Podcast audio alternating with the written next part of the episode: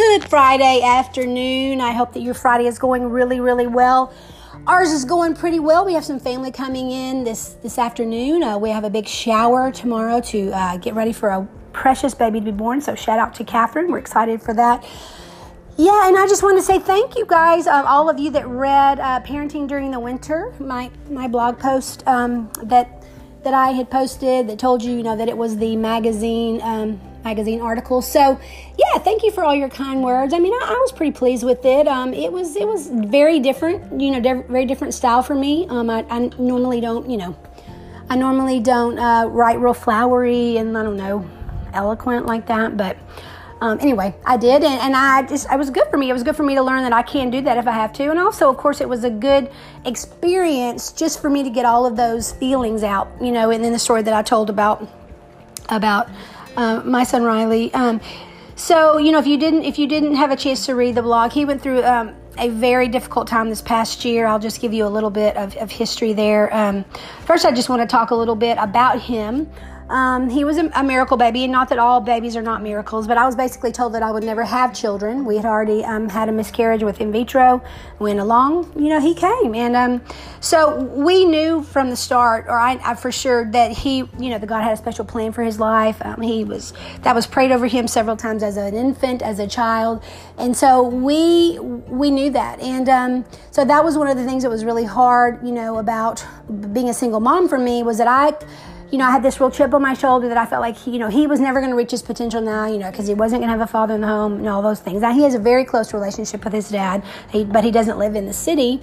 Um, and he loves his dad, and, and all that's good. But, you know, I was just devastated, just thinking, okay, here you giving me this miracle baby, and now, now look at what we've got. And I had a really um, great friend come to me and, and pray with me about that. And, you know, she was a parent and she was married. She said, look, two parents in the home are not enough. You still have to have God. And, and so I, you know, I tried to really grab onto that, um, that I was going to be able to do this. But, you know, honest to God, um, Riley's personality is very, very different from mine. And so the beginning of his life, the first few years were just hilarious looking back because I had no idea what to do with him. you know, I'm an extrovert, I'm a risk taker, um, and he's an introvert, and he is absolutely not a risk taker. I always, you know, pick on him that he came out of the womb, you know, a 45 year old man, and that's just that's just him. You know, he's he is wonderful. He is is kind. He is loving. He's a, he's a people pleaser. He is extremely bright. He's very reflective in the way that he thinks. Um, but he, he is. He's an introvert and he um, doesn't take risks like his mother does. And so it was really hard for me. And um, when he was about five, I had a pastor's wife just really pour into me. You know, I, I was divorced by then and just, you know, struggling in all the ways.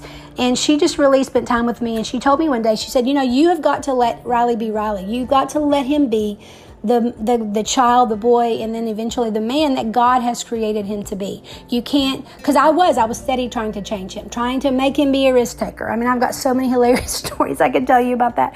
But you know, it, that really, that really got into my spirit, what she was saying. And I began to be able to, to do that. Um, I would still laugh. And there were so many things about him, you know, that I worried about socially. I was worried he wasn't going to have any friends. I mean, even to the point of when he left for college, I was like, oh, please hide your crazy just for a couple of weeks, you know, to make sure you're going to get friends. But you know, the funny thing is, um, when he hit middle school, which all, all times happens to to our kids and actually to us, is he, he got more social. You know, he realized, hey, I, friends are cool, and he got involved in the band, and so he had a, I had a group to identify with, and so he, as an introvert, began to be kind of more like an extroverted introvert. I mean, he still, you know, refreshes alone and is fine just him and himself in a book, and you know son you, you need a support group for for your book buying but anyway that that's for a different podcast but um you know, he, he put himself out there more and he, he just began to just enjoy school, enjoy people. And, you know, we just sat back and watched. You know, I mean, he was, um, like I said, very bright. Uh, he was very popular with his classmates. His teachers loved him because he was a hard worker and smart and all of those things. And so he enjoyed a lot of success in school um, it was almost like everything he did, you know, it was a success. And so, you know, as a parent, you love that. You know, you, you want your kids to be successful, but there's this little part of you that knows that one day that's not going to be the case. And, and you know because you've been through it yourself, right? I mean, you also know that it's important for them to have those things that, that you know that maybe they don't succeed in, or maybe it was it was a flop or whatever because it builds their character, right? Then you know all of this in your head. But it's a different when it happens. And so as he prepared, you know, he, he grew up in a really small, uh, small school here in the town that we live in, and was kind of like the big, the big fish in the little pond. And so he went to a very large um, state university here in Texas, Gig 'em Aggies, very large. And so I really thought that that experience of, you know, oh gosh, not everything I do is going to turn to gold would happen at college. And so I really talked to him about that. I said, you know, son, you're going into a situation where you're not going to be the big fish in the little pond anymore. And all of the fish, so to speak, are the same caliber. And, you know, you may not be, you know, number one anymore and I really expected that. I really expected Texas A&M to be that situation for him, and it wasn't. I mean, we just watched him. He got involved in all these things in student government, and you know, fish camp counselor, and he won writing contest. You know, he's an English major, and we were just amazed. Like, and it was awesome. I mean, and we celebrated every time. But at the back of my mind, I keep thinking, oh gosh, the older he gets, the harder this is going to be. And sure enough, that brings us kind of to where the um, writing, the, my post starts. Um, last year was a very, very difficult year for him. And any one of the three things that he went through alone would have been devastating, but together it just, I mean, it was almost, it was horrible. Uh, he had a surgical wound that would not heal. It actually healed this past September, which makes it two years and one month after the original surgery. Uh, he had to go to wound care all his entire last year of college, so that was hard enough. You know, can, if you can imagine a 20 year old kid trying to navigate doctors and doing all of those things and having to to really be diligent about getting that done. Um, and just the pain. And he had multiple surgeries you know after the original surgery to try to do something. It was just crazy. And we still don't even understand why it happened. We, we don't. Then he had um, you know, he decided that he wanted to get a Master of Fine Arts in in, in writing for you know a graduate a graduate degree. Uh, those are very very competitive. A lot of those schools only you know take less than ten kids a, a year. But you know at this point he didn't have any reason to believe that he wasn't going to be one of those ten. I mean that's just how everything had gone. And you know sure enough we watched him when he was rejected by all ten. So he's got the wound that's not healing. Now he's been rejected for his, you know, all of all of the grad schools that he applied to, and so now he's got to figure out what he's going to do you know, and then the kicker or the, the terrible topping of the three terrible things that happened were a relationship he, that he was in uh, really just thought he was going to marry this girl. They'd been together three years left him for another guy in the middle of all that and so i'm just telling you like i'm i am flattened. I am gutted. I am you know just can't believe you know what's happened. And, and it's like okay i knew this was going to happen but i didn't think it was going to be like this. Like i didn't think all of these things. And you know sometimes when the, when those things happen in our lives you know it's so crazy it's so unbelievable that you know that god is at work. But when you're 22 you don't have enough life experience to just bounce back like that and it would still, I mean, if those, if three devastating things happened to me now at 51, it would be, it would still be hard. So, I mean, this was terrible.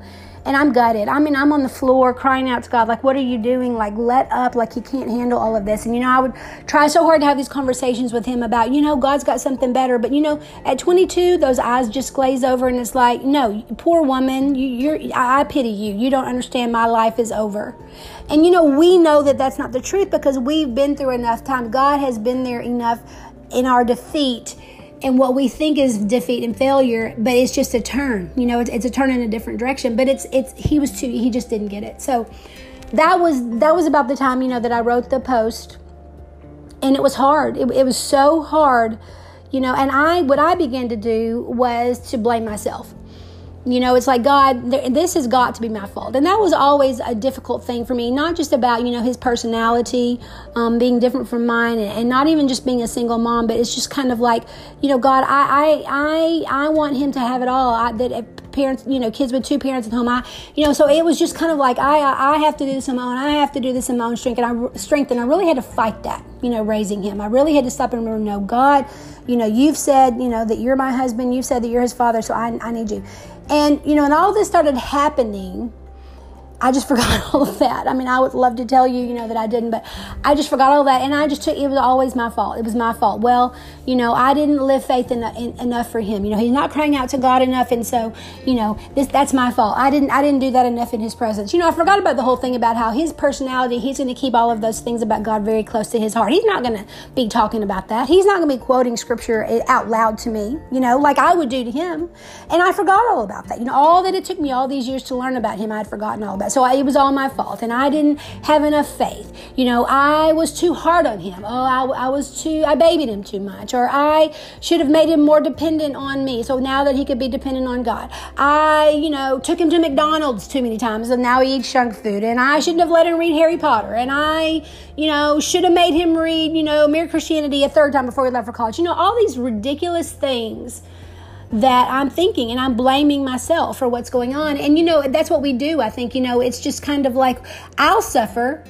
I'll even watch other people in my family, my close friends, and I'll believe and I'll have faith for them. But when it's my kid, that is like, that is the worst. You know, that is the worst. And so I went on like that for a couple months, just blaming myself and just really ripping myself up. And I, I didn't do that to him. Um, I, I, you know, was very positive with him, but inside, you know, I didn't believe it. You know, I was like, this is all my fault. Until finally one day I was thinking about it and I was praying. I was like, you know what? Wait a minute, wait a minute, wait a minute. You know what? God, this is your problem. This is your problem. And, and the thing about it is, God, you've made me all these promises. You told me that, you know, if you train up your child in the way he should go, he will not depart from it. And you told me, you know, for I know the plans I have for him, says the Lord. And that was prayed over him, that was spoken over him. And you told me that you would never leave or forsake him. And you told me that he was going to be successful, that you had this awesome plan. And so you made all these promises to me, God. So guess what? This is your problem, and you need to fix it. And you know, when I said those words, I felt like the Lord just said, oh, finally you're finally going to take your hands off of this. Well, hallelujah. Because you know what, Cheryl, you're right. I did make you promises about him. I did make you promises about his life, and I am working on his behalf. And I am going to keep every single promise that I have made to him. And I've got something that is so good for him you cannot imagine. But all you see is that it didn't work out the way that you thought it would. It didn't work out the way that he thought it would. You need to trust me. And he was right. And so from that day forward, you know, I'm like, I, I would, you know, feel this worry, this angst come up, and I'm like, nope, nope, God, He's yours. He's your problem. He is your problem. So that went on about, you know, he, he finally got the wound healed, I guess, in September. Went on a great trip with a buddy. Came back the end of October. And, you know, he graduated in August, so he has been applying for jobs all over the country for, for months, never hearing a word back. Um, I mean, New York, you know, whatever. He, you know, he's a writer, so he wants to be in the writing field. And, and for him, it's basically, am I going to go the publishing house, you know, type agent, you know, editor, whatever route, or his father is in um, politics like and so he there's that part of it you know I, he he thought it was kind of romantic to think about you know being a speechwriter or a communicator for a politician so um, we get to about December, and he'd already told me he's like, "Mom, you know, look, if I don't have a job, you know, by January, I'm just going to go to the bookstore get a job." And I'm like, "That's a, that's that's good. You can do that, and you know, you can do that, but you know, God's got something. He's got something." So he applies for this job in the um, with the governor of the state of Texas in the uh, constituent communications department. He applied for it. By the next day, they had set up an interview, and basically by the end, uh, well, by the end of a week or so, they had hired him. Um, it is a job that has got wonderful benefits. The pay is great, especially for a 22 year old. I mean, I certainly did not start out making anywhere near that. Um, it's got room for upward mobility, you know, mobility throughout, you know, the Texas um, legislature, whatever. So, I mean, it is like a job that is a was cut out just for my kid, and you know, God, God was faithful. God kept His word. He kept His he kept all the dreams, all of the things, all of the promises. He kept every last one of them. So I just want to say to you today that if you are in a place whether you're struggling physically with little bitty kids or whether you're struggling like I was emotionally and spiritually with a great big kid, you know, because it's hard to make that transition. It's hard to it's hard to parent. You know, it's hard to parent any part. I mean, I think we would all agree that parenting uh, is the most wonderful, complicated, fulfilling, terrifying job there is, no matter what stage you're in. So I just want to speak that over you as a mom. You know, God chose you to be the mother for your children. He chose you. You have everything that it takes in Him to be that kid's mom or those children's mom. And so you need to stand on that. And you need to believe with all of your heart every promise that God has made for you. If you're a single mom, God promises to be your husband. He promises to be your kid's father. He promises that. He promises that He has a plan. He promises that He will never forsake your children. He promises that if you train them in the way they should go, that they will not depart from it when they're all. He promises those things. And you know what? The problem is, ladies, that a lot of times we look at the circumstances. We don't remember. I mean, that's what I did. I forget. You know, I forget about those promises so many that He's made concerning my kid. But because I'm looking at the circumstances, I'm looking at his broken heart, I'm looking at his heart that is shattered in a million pieces because he's so young and he doesn't understand.